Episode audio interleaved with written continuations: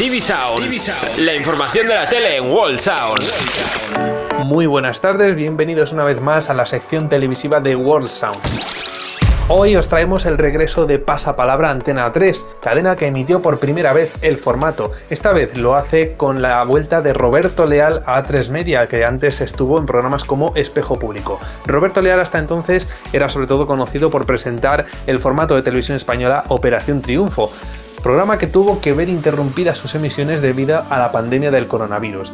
Aún así, Antena 3 permite al presentador terminar la grabación y emisión de dicho programa cuando la normalidad regrese a las cadenas de televisión. Aún así, desde el pasado jueves 23 de abril, Roberto Leal ya estaría grabando los programas nuevos de Pasapalabra para Antena 3. Paso palabra. Paso palabra. Paso palabra. Paso palabra. Paso palabra. Paso palabra. Paso palabra. Pasa palabra. Pasa palabra, vuelve a casa. Vuelve a Antena 3. Por otra parte, los creadores de La que se avecina anuncian ya el fin de escritura de sus guiones. La que se avecina ve así su fin en la duodécima temporada donde, entre otras cosas, para los más fanáticos de la serie, se dará a conocer una de las incógnitas que ha arrastrado durante toda la emisión de la serie hasta el momento, que es la identidad del moroso. Y para terminar, os traemos hoy un pequeño detalle que se ha hecho viral entre algunos de los fans y espectadores de la serie de Big Bang Theory.